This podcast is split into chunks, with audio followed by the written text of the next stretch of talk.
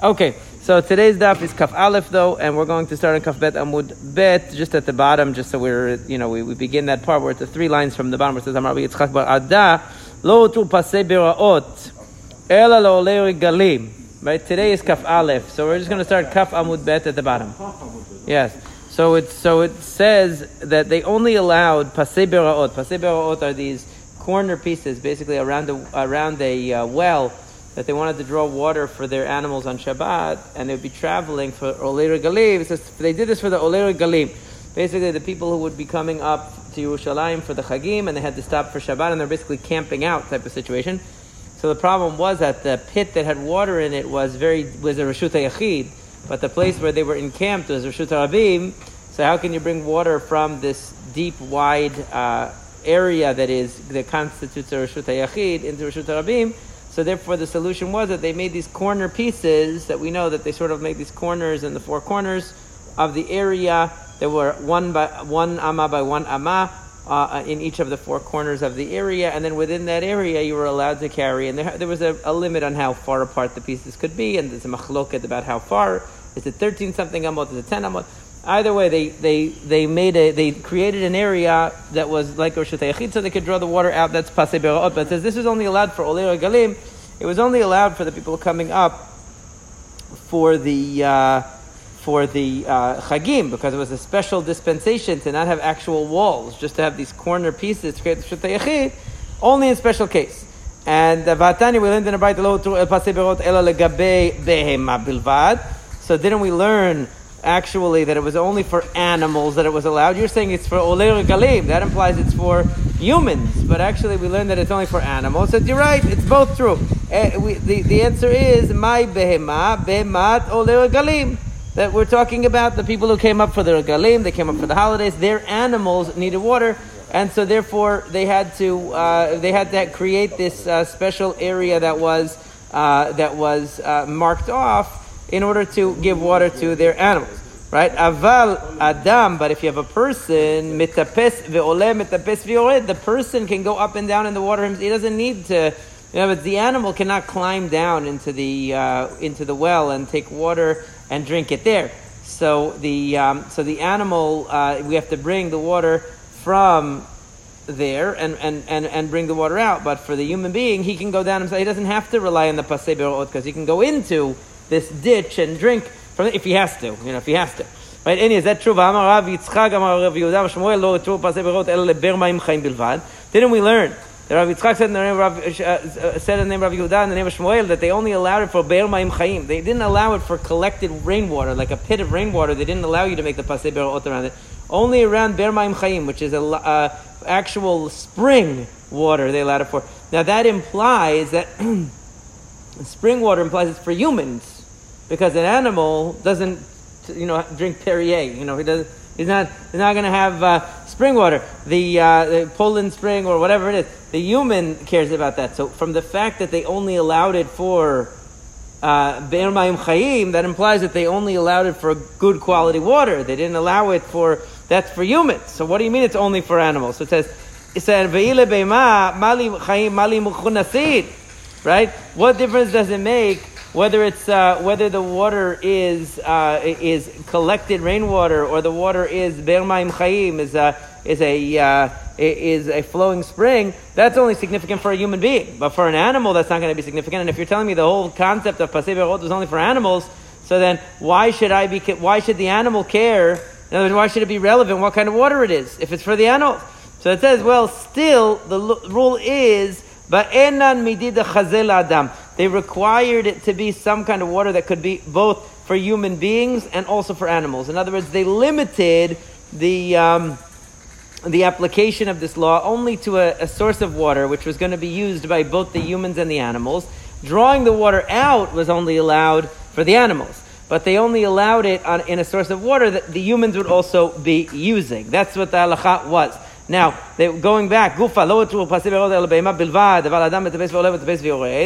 said in a Braita that they allowed this corner, cornering off this area only for animals, but if a human being, to draw water out, but a human being can go down into the pit himself and take the water. He doesn't have to, uh, he doesn't have to draw the water out. So, but if it was very wide, in other words, you can't, it's, the only way you can climb down is if you have a grip. But if it's a very wide area that you can't have a grip to go down, so then what are you going to do? So in that case, fine. Afilula dam nami. So then, uh, then they would allow even the person to draw water up with the bucket because he can't climb down. It's too big of a ditch. It's uh, he, he, won't be able to get in and out. He should not fill the water and put it right in front of his animal in uh, you know uh, in a container and like give the animal to drink directly. However, what he, what he should do is, he has to take the water in a bucket and then pour it into a trough, and the animal drinks out of the trough. In other words, he doesn't give like, he doesn't take the bucket that he drew the water and put it right up to the face of the animal for the animal to drink. He pours it into a trough, the animal will drink from the trough. Matkiv Ravanan, said, If that's true, then what benefit do you have from the pasei beraot? What kind of question is that? The Gemara says, Mahu ilu le What do you mean? You wouldn't be able to draw the water at all if you didn't have the pasei beraot because it would be Rashut Yachid to Rashut Rabim. So of course you need it. What difference does it make whether you're allowed to directly give the animal to drink or not? Not relevant. Right? There's a rule that the head and the majority of the body of the para has to be, of the cow, has to be inside the pasei bera'ot area. Now why would you need that? Right? If you, if you, if anyway you can't if anyway you're going to pour it into a trough, and then the animal's going to come and take it, what do you care if the animal is partially in, partially out? It's, what do you care about that? As long as you're just pouring it into something that's inside the Rishut HaYachid that you made, what difference does it make to you how the animal is positioned? It's not relevant. If you were giving to the animal, so then you have to be concerned. If you're giving to the animal and the animal is partially in the Rishut HaRabim, maybe you're going to follow him out or something like that. But if you're just pouring it into a trough and the animal's going to come and take for himself, herself, or himself, so then what difference does it make uh, uh, what the position of the animal is? That's up to the animal. The animal is going to, uh, going to decide that it doesn't affect you. Amar Abaye says, and this is a quote from Abaye that, that was repeated in the Gemara before a couple of times. Which is, he constructed a specific case where we have a concern, which is you could have a trough that's in the Rashut Rabim, Gavoa Asara, it's 10 tefachim high, Arba'an, it's 4 tefachim wide, V'rosho Nechnas Pasin. And basically, it, it extends into the Pasei Berot. So what it is, is that this uh, trough by itself would actually be a Rashut HaYachid, because it's tall and it's wide. Right? It has an opening. It's 10 tefachim high, it's 4 tvachim wide, so technically it's a Rashut Rabim. And if you were standing, I'm sorry, Rishut Yachid rather, right? And if you were standing in a Rishut Rabim and you took something from the Rishut Rabim, and put it on this trough, you carried from the Rishut Rabim to the Rishut Yachid. Now it extends into the Pasei Beraot area, which is also Rishut Yachid. So when you draw the water and you pour it right into this trough, you're pouring from, or put it onto the trough, or however you do it, you're putting from the Rishut HaYachid to the Rishut HaYachid, and that's fine. Okay, but the problem would be that what if the animal is standing on the other end of the trough, then there, and there, and you see the Gemara explained before. It doesn't bring the whole quote here. The Gemara explained on the previous day, and the and the and, and and you see that there's something not exactly right with the trough on the other end. You might walk out with the with the um, bucket of water that you took from the passe, from the from inside the uh, well, and walk over there, and then and then end up putting it down, adjusting something, and and then putting it and picking it up again, and then you're picking it up from the Rishut Rabim to the Rishut Yachid because the trough is the Rishut Yachid. In other words, since the this trough is straddling the Rishut Yachid and Rishut Rabim, we can only use that type of a trough if the animal is mostly inside the Pasei Berot itself. So that way you don't have any temptation to go to the other side of the trough. But if there's a temptation that you might go to the other side of the trough, and the other side of the trough is actually located in the Rishut Rabim, and you might put down the bucket and you might fix something and then pour, so then you then you're creating a problem. But in a normal case, if the trough is totally in the Pasei Beraot, let's say, it's totally within there. You don't care where the animal is, as long as you don't have any reason to go into the Rishut Rabim. You're, just, you know, wh- whether the animal comes in and you give it directly to drink, or you pour it into the trough and you let the animal come. That you know, it, it doesn't matter. It only matters that you have to pour it into the trough for the animal to come if there's a if and, and if the animal has to uh, and, and the positioning of the animal is only significant where this trough is straddling between the Rishut HaYachid and Rishut HaRabim, and there's a concern that you might carry your bucket into the Rishut HaRabim part. Okay, and that's why. Because you forget, because like every other case, because you might forget. And since it's straddling the two, it's easy to forget when you're involved. So that's why I'm saying what you do is just pour it in front of the animal and let it have its own, uh, its own, um, uh, you know, uh, let it come on its own. and and you shouldn't, and you can only give it to drink if it fully comes into the pasei biraot. But if, but otherwise, um, if the if the trough itself is not straddling Rishut Yachid and Rishut Rabim, so then it doesn't matter, uh, you know, whether you give the animal directly to drink or not. Amar, yeah. The whole, the whole yesterday was about this. Yeah, it's about this. Yeah, so it's, it's sort of like an end of that discussion. Oh, yeah, yeah. It's clear. Yeah. It normally won't make a difference whether you give the animal directly or you pour it into the trough and leave it. It only matters in a case where there's a complication that the trough is over two rishuyot, then you might get confused and you might make a mistake. But otherwise, it wouldn't matter. Amarav Amarav. Burganin berod now, the, but burganin is something that relates to Eruvei Techumin that we didn't learn about yet, but it's going to come up soon which is that if you have a, we learned from the city limit, you have 2,000 amot that you're allowed to go outside the city limit. But the city limit could be extended by, by what's called burganin, which are huts along the way. And every time you, if, if you have huts positioned outside the city limit, that extends the limit of the city. And so the count starts over again of the city limit every time you come to one of these burganin. It says that doesn't apply. Yeah, that doesn't apply in chutz, in, in Bavel. The reason, and the Gemara is going to explain why. And pasei bera'ot don't apply in chul, in chutz aretz. Um, however, the implication is that they do apply in Bavel, just not in the rest of chutas. Now, burgan in bidkei. The reason why huts are not good for Bavel is because they have a lot of flooding. There's a lot of rain. And since there's a lot of flooding and rain, these huts could be washed away in the rain. You won't even know. And you'll be relying on it for the measurement of the tchum. But anything that you build, like any makeshift hut that you build, might not be there tomorrow because there's so many floods. So therefore, you can't use that. Uh, it's not reliable. Right. Uh, so, but and and similarly, um, in in uh, there were two reasons they allowed pasei beraot. One was for the olei regalim, like we saw before, for the people coming to Yerushalayim for uh, the the chagim. The other reason they allowed pasei beraot was if you were coming to learn Torah. It, to, students who would be going from place to place to study Torah, and they would have to camp out, you know, and they would need their animals to have water and all that. They were also allowed to make these makeshift enclosures for their animals, not only for Olei Galim, but outside of Bavel, in regular Chutzaretz, you don't have so many people going from town to town to learn Torah that we have to worry that they're going to have to camp out and, uh, and, and, and make Pasei Berot. So they didn't make that leniency outside of Bavel. But the other way we do. In other words, you can extend an area with huts in any place besides Bavel where there's not a lot of uh, there's not a lot of storms because you know that those huts are going to be permanently there and they're not going to be washed away by flooding.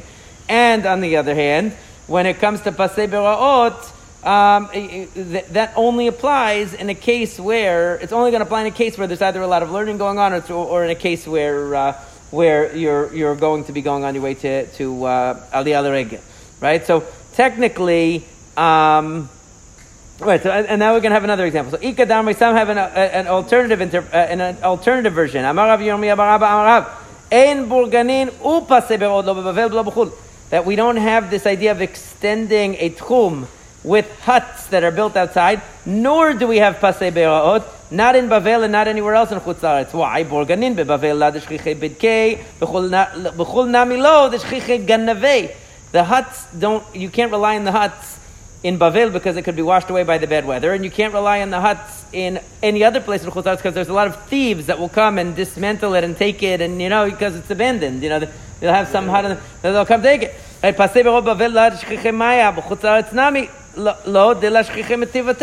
Similarly, um, these pasei in Bavel, you don't need them. Why?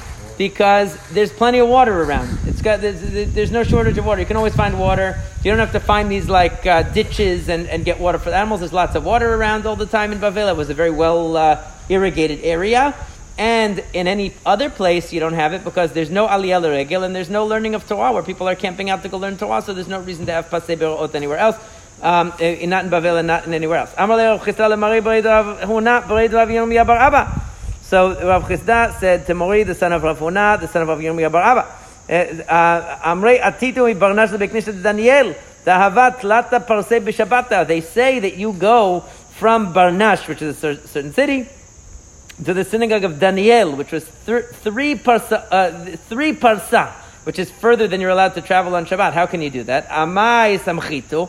What do you rely on to travel three parsa on Shabbat? It's too far to travel on Shabbat. He said, Abulganin, are you gonna, if you're gonna tell me that you're, that you're relying on huts that there are between that town and the next town, davua, the father of your father said, Mishmei Dorav, ein burganin bebavel.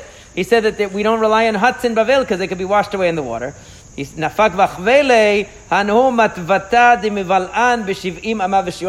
and showed him that there were certain ruins that were within 70 some amot of the city. Since they were within 70 some amot of the city limit, these ruins, they weren't huts. What? We'll learn more when we learn about Eruvei Techumin about why that number is important, but that's like that's the maximum amount that it could extend. So once when they they showed that um, he showed them that there were certain if it were huts, we wouldn't be able to rely on that because huts are temporary and they get washed away. But ruins that are still partially intact, they're not going to be wa- they're not going to be washed away by bad weather. So we don't have to worry that um, that the rain or the flooding is going to wash them away, and that allows us to extend the. Um, that extends the uh, the uh, city limit further. And Rashi says, Shnei Shlishei Bet Satayim Kechatzer Mishkan. He talks about what that's that anything within that amount of the city can still be considered a part of the city, and so we can extend the, the border of the city even further than um, than we would normally think. So that was why he was able to travel so far in Shabbat. Amar Darish Mori Bar Mor. Mori Bar Mor said the following Drasha. What does it mean? To everything I've seen a limit, but your mitzvah is very, very broad. This is from Tehillim in Kuf Yud Tet. Right? David said this, but he didn't explain it. Iyov said and he didn't explain it. Amaro Yecheskel v'lo perosho. Yecheskel and Navi said it, and he didn't explain it either. Ad Shabbat Zechariah ben Ido until Zechariah the Navi came and he explained it Perusho. Amaro David lo What do you mean David said it and he didn't explain it? Like we just said, Tichtiv l'chol techari tiketz chava mitzvotcha meod. Pasuk says that I've seen an end to everything, but your mitzvah is very broad. I don't see an end to it. Amaro Iyov lo Perusho. Where did Iyov say this? Tichtiv because it says aruka me'eretz midah. It says its measure, measurement is longer than the earth, or miniyam, and it is wider than the sea. And he's talking about the wisdom of Hashem. Right? Similarly, Yechezkel said something like this because it says Vayifol so telephone when he had a vision of the uh, of the scroll, floating scroll in the air, and it says he saw it. Uh, and it was written on both sides, front and back was written. Uh, and it, it, says it was written on it kinim, hege, and he. We're going to see what these three things are. Um, the Gemara is going to explain it. Okay? Kinim zopradnutan shel tzadikim ba'olam hazeh. Kinim is referring to the suffering of a tzadikim in this world. V'chen omer v'kinahi v'konenua. That's why it says it's a kina, and you have to uh, and you have to lament it.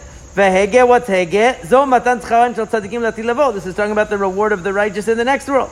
V'chen omer alehi gayon v'chinor. That's from uh, Mizmor Shel Yom HaShabbat. Higayon is referring to the good that comes for the righteous in the next world. Vahi is Zoe Puanutan Shel This is the suffering of the Rishaim Le'ati in the future. So these three things are written. The uh, suffering in this world of the righteous, the reward of the righteous in the next world, and the um, don't worry, don't worry, and the um, and the suffering of the wicked in the next world. V'chenu omer, and similarly, it says in the pasuk, um, hova al hova tavo. So it's talking about uh, that's it's so the word he is referring to the suffering. Okay, that's that's a pasuk that supports the idea that hova means suffering.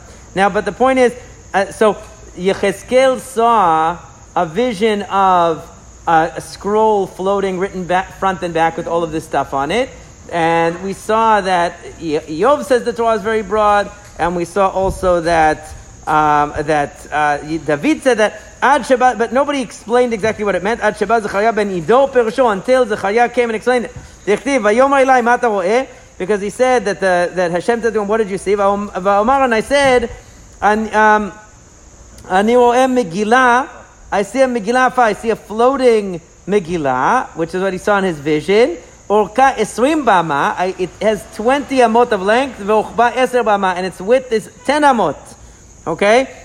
And the pashat la, now the Gemara is explaining. And now if you open it up, right? So this Megillah that was floating was rolled up. But if you open it, Havyala Esrin Besrin, it will be 20 by 20 amot. Okay, it's implying that it's half when it's rolled up, I guess half.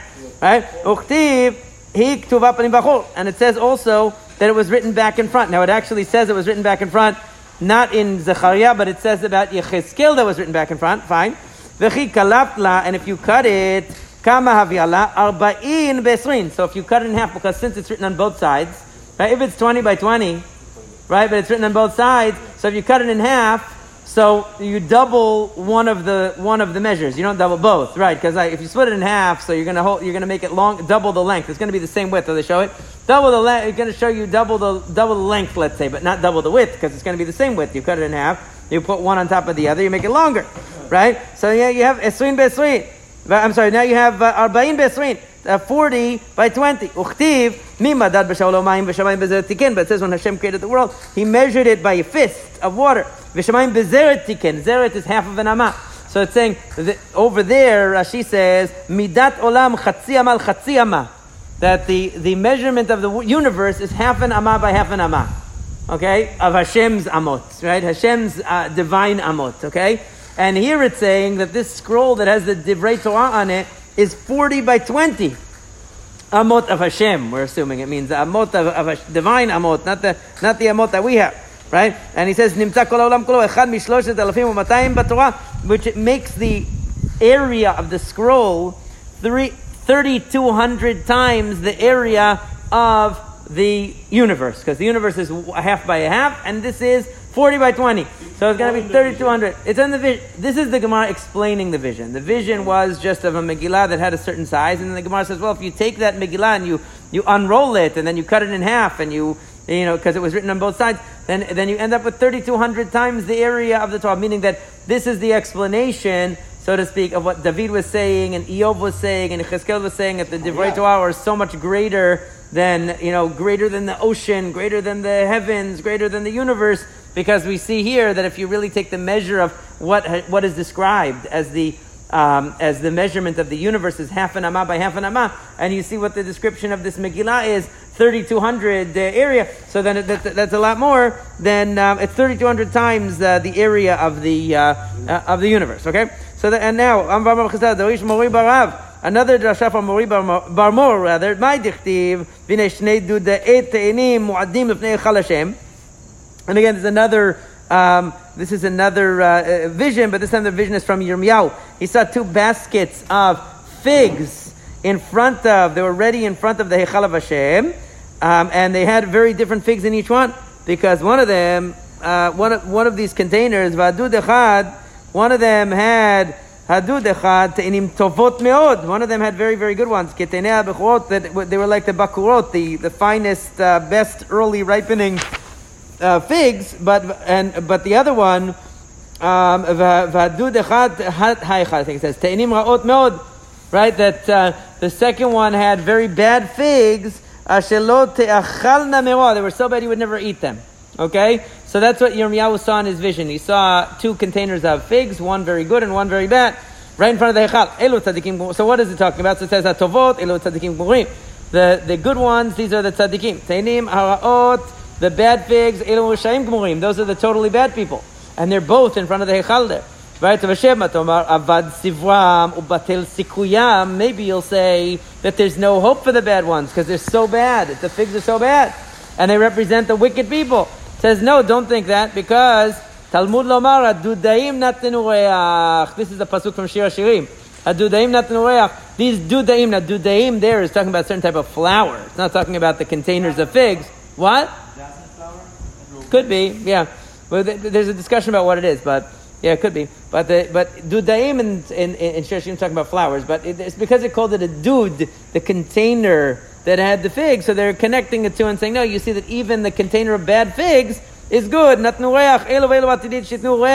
Both of them will give something good. So even those who are totally, you would think they're totally lost. There's no hope. They are they're wicked, but they will be able to contribute something good. Now we're going to do a little bit of drashot of Shir Shirim. The dudaim, these flowers are giving a good scent.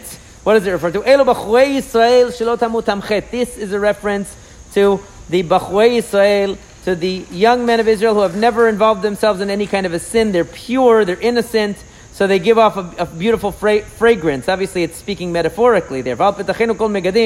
It's this is talking about the lovers in Shir Shirim, and they're describing how beautiful it is outside. The flowers are giving their smell. And at our door are all kinds of like uh, um, delicacies, right? What does it mean?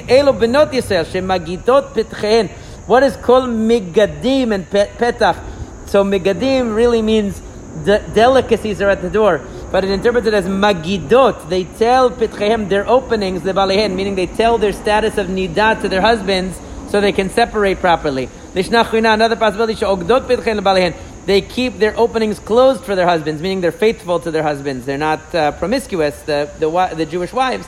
So that's two interpretations of al pitachenu kol megadim. Okay, either megadim comes from the word lehagid, that they tell about their status of nidat, to husband, or it comes from the word of eged, to be closed.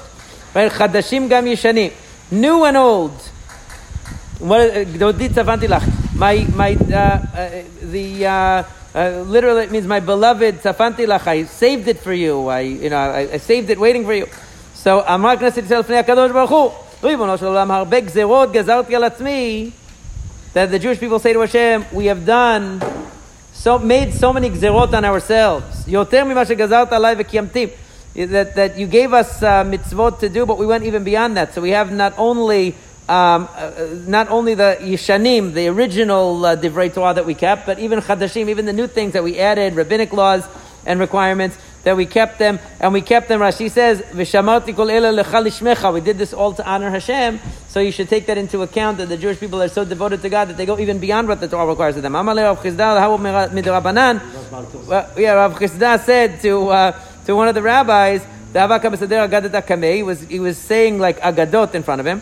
Chadashim gam yishanim. How did you ever hear any good interpretation of chadashim gam yishanim from Shir Shirim, where it says that there are new and old? What is it referring to? Amar Lei said elu mitzvot kalot v'elu mitzvot chamurot. Some are, it's saying we kept both the easy mitzvot and the hard mitzvot. That's what it means. Chadashim and, and Yishanim. Which ones he thought were which, I, I don't know. But uh, he thought, you know, the, the, the, yeah, yeah, yeah, I guess.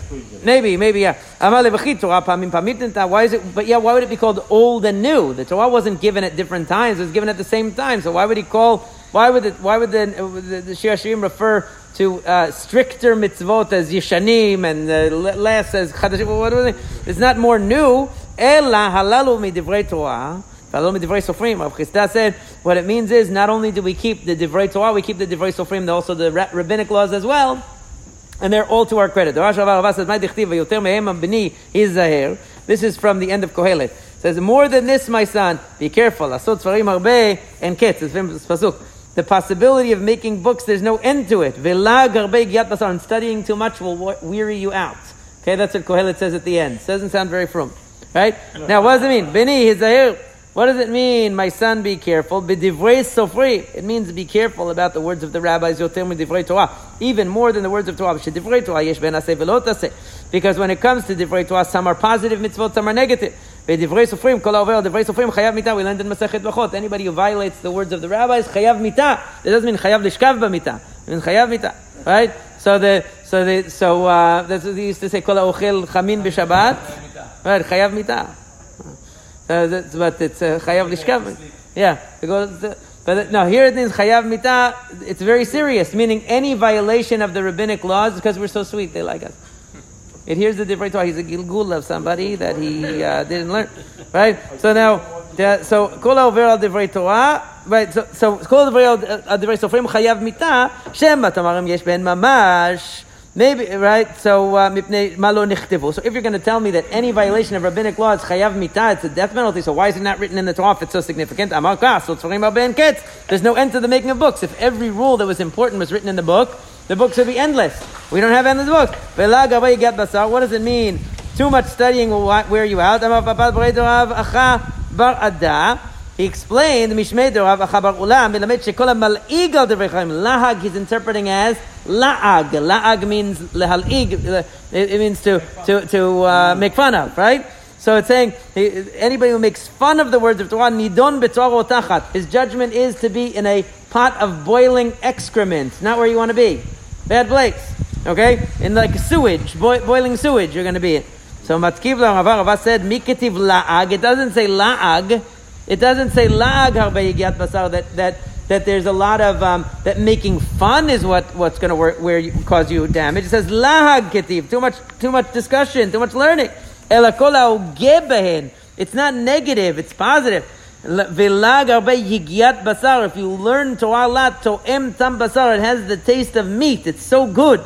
It's saying something positive. She says, "Bechol sha'a shadam mechazer b'divrei Torah motze ben tam." Even if you return to the same divrei Torah again and again, you find new enjoyment in it. Tanu Rabbanan, the rabbis taught, "Masev Rabbi Akiva asurit." What it happened with Rabbi Akiva that he was imprisoned. V'haya Rabbi Yoshua Garsi v'yom. Uh.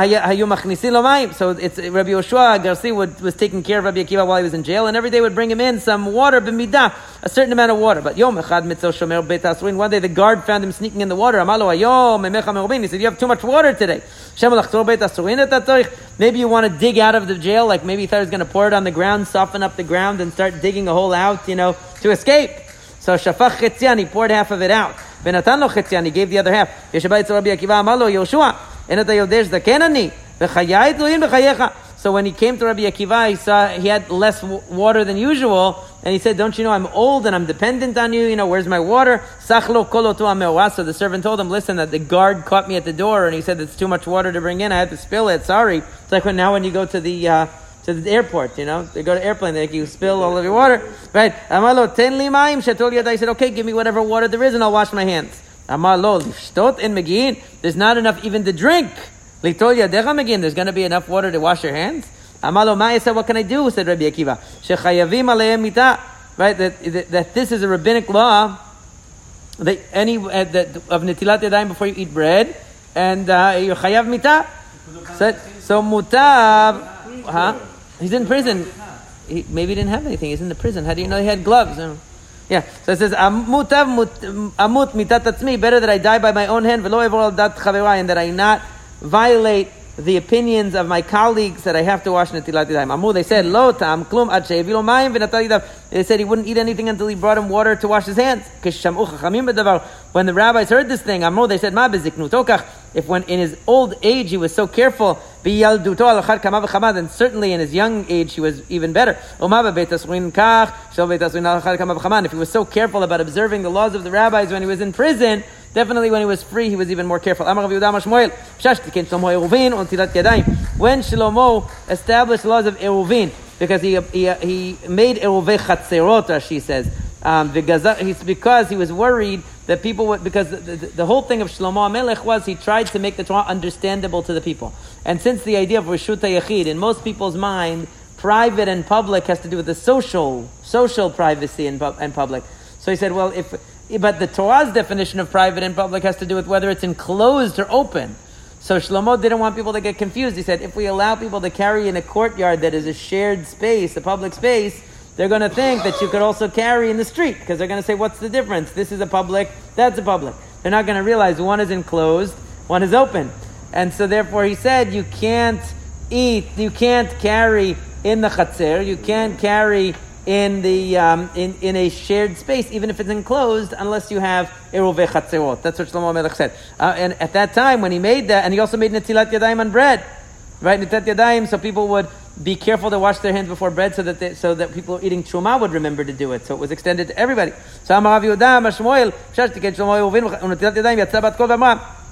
At that time, a divine voice came out and said, gamani."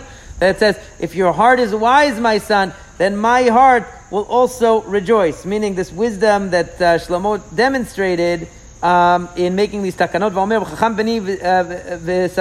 And also it says in the pasuk that uh, my son is wise and my heart is happy. And therefore I can respond to those who belittle me, who criticize me. In other words, David Amelech said, uh, you know, now I, I, am justified, you know, whoever's criticizing me sees how wise my son is and how he's making such good policies and therefore that they won't, they won't, they, they will respect me. Kohelet? Yeah. That wasn't Kohelet. That's from, that's actually from, uh, from, uh, from Mishle, yeah. Um, well, no, the, uh, no, the yeah, yeah, yeah, right from Mishlei, yeah. So yeah, the Rosh Rava my dichtiv lechadudin etzei. This is from Shir Shirim. Lechadudin etzei. Let us go out to the uh, my beloved. Let us go out to the fields. Nalina bakfarim. We will stay over in the villages.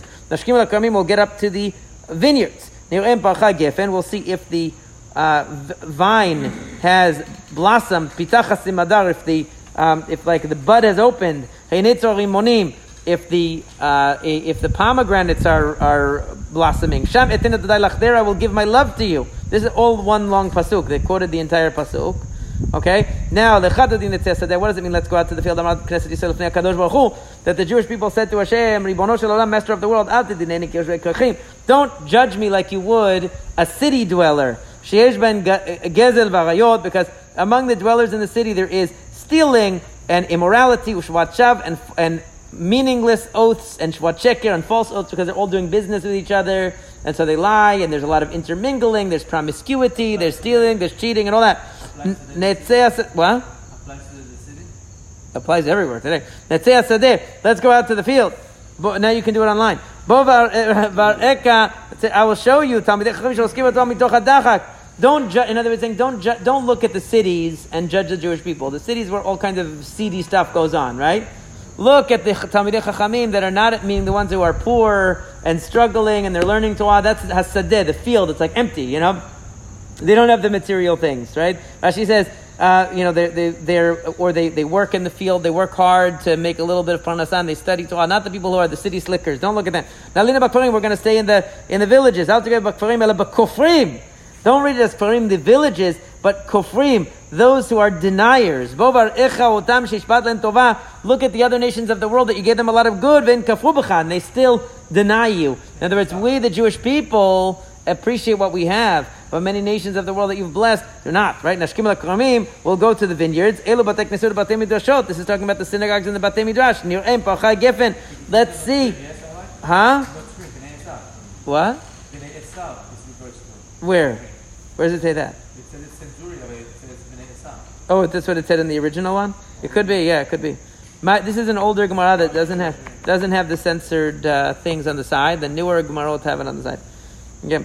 Where it says, let's see if the vineyard, if the vine has uh, has brought forth a flower. Right? Elu mikra. These are the people studying Tanakh.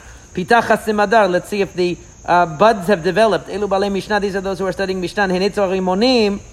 Let's see if the pomegranates have blossomed. These are the ones studying Mara. In other words, the point is that the Jewish people say to Hashem, focus on our good side. See how we appreciate what you've given us. See how we have Talmidei Chachamim. Don't look at the seediness of the people in the cities that are doing wheeling and dealing and all kinds of bad things. Don't judge us by that. Look at the people that you give good to and they don't appreciate. We appreciate. Look how we're learning, right? And then what does it say? There I will give you my love. That's where you're going to see my honor and my greatness and the praise of my children. In other words, that's where you're going to see the goodness of the Jewish people is in their in, in their strength, in the area of strength. Focus on that. "My mashal chamisha va'alef." It talks about the Shlomo Melech that he, he said three thousand um, mishalim, three thousand uh, parables, and he had um, uh, he had uh, a, hun- a thousand and five songs that he wrote. Okay, so it was a so he, he wrote and that includes Shira Shirim and um, among others. Right? It doesn't just mean that he had 3,000 parables. It means on every word of, on every idea in the Torah, he could have 3,000 examples and parables to, to, to, to illustrate it, right? Every, every, ish, every concept. What? It says kol davar v'davar. How do you know mitzvah? What? Where does it say that? Where does it say mitzvah? It just says davar. I don't know. Davar means concept. I mean, uh, it could be, but. Yeah. Okay, we could read in every commentary into the text of the Gemara, but then it's going to be confusing. So, but it says davar, however you want to interpret it, right? And and I'll call the Bava Devar Sofrim, Chamisha Aleph. And on every one of the uh, words of the Sofrim, every one of the rabbinic laws, he could give you a thousand and five ta'amim, a thousand and five explanations of it. So, uh, so meaning that he could give explanations, examples, parables. Shlomo Melech, meaning he spent a lot of his time trying to educate the people, and he did a great job. The Rosh Rabbah said, "My dichtiv yoter shaya koelet chacham." Yeah, yeah. It says in fact the, the midrash says Shlomo Melech understood the reason for every mitzvah, and then when he came to para aduma, he said, I, I, "This is the one I don't understand." Right. So the so the perushim say you see from that that all the other ones he uh, he had an explanation. This was the one where he said, "I, I don't understand it," but the yeah. But the, the, he couldn't figure it out. It's a famous midrash. The Gemara brings it in a couple places, but it's a and and in the uh, and even the Seforno brings it in Paradama because he says even though Shalom, it says Shlomo Melech didn't understand it, I'm still going to give uh, an explanation. You know, uh, all of the Farshim that want to explain it first say even though it says that Shlomo Melech didn't understand this mitzvah, we're still going to try. You know, you still have to try. He, to explain. he had 999 instead of- He only had the two, 2,999. He said, you know, I, I, I, I, if you can't give it 100%. But yeah, it, it, never revealed it. it, it says that, well, because the, there's another midrash about that. It says, why didn't the Torah reveal the Ta'amei mitzvot? Because the three mitzvot that it gives the Ta'am for, those are the three mitzvot. What are the three mitzvot that the Torah explicitly says the reason? About the king, right? Velo yasur levavo. Velo yarbelo nashim, velo yarbelo kesef, velo yarbelo susim. Right? You shouldn't have a lot of women, a lot of money. And it says the reason is velo yasur levavo. And what happened? Shlomo Melech said, I'll do it and I won't have a problem. And of course he had a problem. That says you see that that's why the Torah didn't want to give the reason because a person will say, "Oh, this is the reason." So since I know the reason, I and it doesn't apply to me. So you have to keep the mitzvah whether you know the reason or not. So the Torah didn't want to include the reason in the giving of the mitzvah because that implies that you can judge whether it applies to you or not. Same thing with rabbinic laws. A lot of the rabbinic laws will say, "Oh, gezerah shema." Uh, Blah blah blah blah. Whatever the reason is, this is a gezerah for this. That. But it says, "Oh well, I'm not going to do. I'm not going to do that. So I can ride a horse on Shabbat because I'm not going to tear a branch off the tree and whip the horse. So no problem." So then, but maybe there are other reasons they had for it, or you know. So, that, so that's that's why. So anyway, um, so it says in the pasuk "V'yoter shaya kohelet chacham." In addition to the fact that Kohelet was a chacham, right? Oh, dat ta'am. It says he also taught the people a lot of wisdom. Okay, v'izen v'chiker. He he was attentive and he is and he, and he investigated. Tiken mishalim and he set up a lot of different mishalim, parables and examples to help people understand. What does it mean? He taught the people understand the It means that he gave them simanei ta'amim, signs. So interesting. It says kavala masoret v'simanin hen betevot ben begirsa shel mishnah. That when they would learn, they would learn a, a melody or uh, Uh, this. This seems to be like a, a hint to the idea of tamei mikra that we read with a certain tune, and they also had from Mishnah. Rashi explains in a number of places that they had also a tune from Mishnah. Many communities have this tradition. If you look at the Syrians have like a tamim for the Mishnah. The Moroccans have a tamim for Mishnah that they use when they read Mishnah, just like when you read to- Divrei Torah, when you read Tanakh. They have for Mishnah also, and they show that you know you see from here that they had like he wanted them to memorize it, so they had a tune. When you have a tune, it's so much easier to memorize something than when you just have to memorize the words. When you teach kids something, if you have a tune, it's much easier. Um, and, uh, and and it says, uh, where was I? Ah, right. So it says, uh, the Agmar b'simanet amim va'az b'ra. B'mai And he would also explain it with what was similar to it. You know, you give examples and analogies, right? Meaning that's what a mashal, one of the things a mashal is. You say le mashal, they give example or something similar, right? V'izen v'chikir.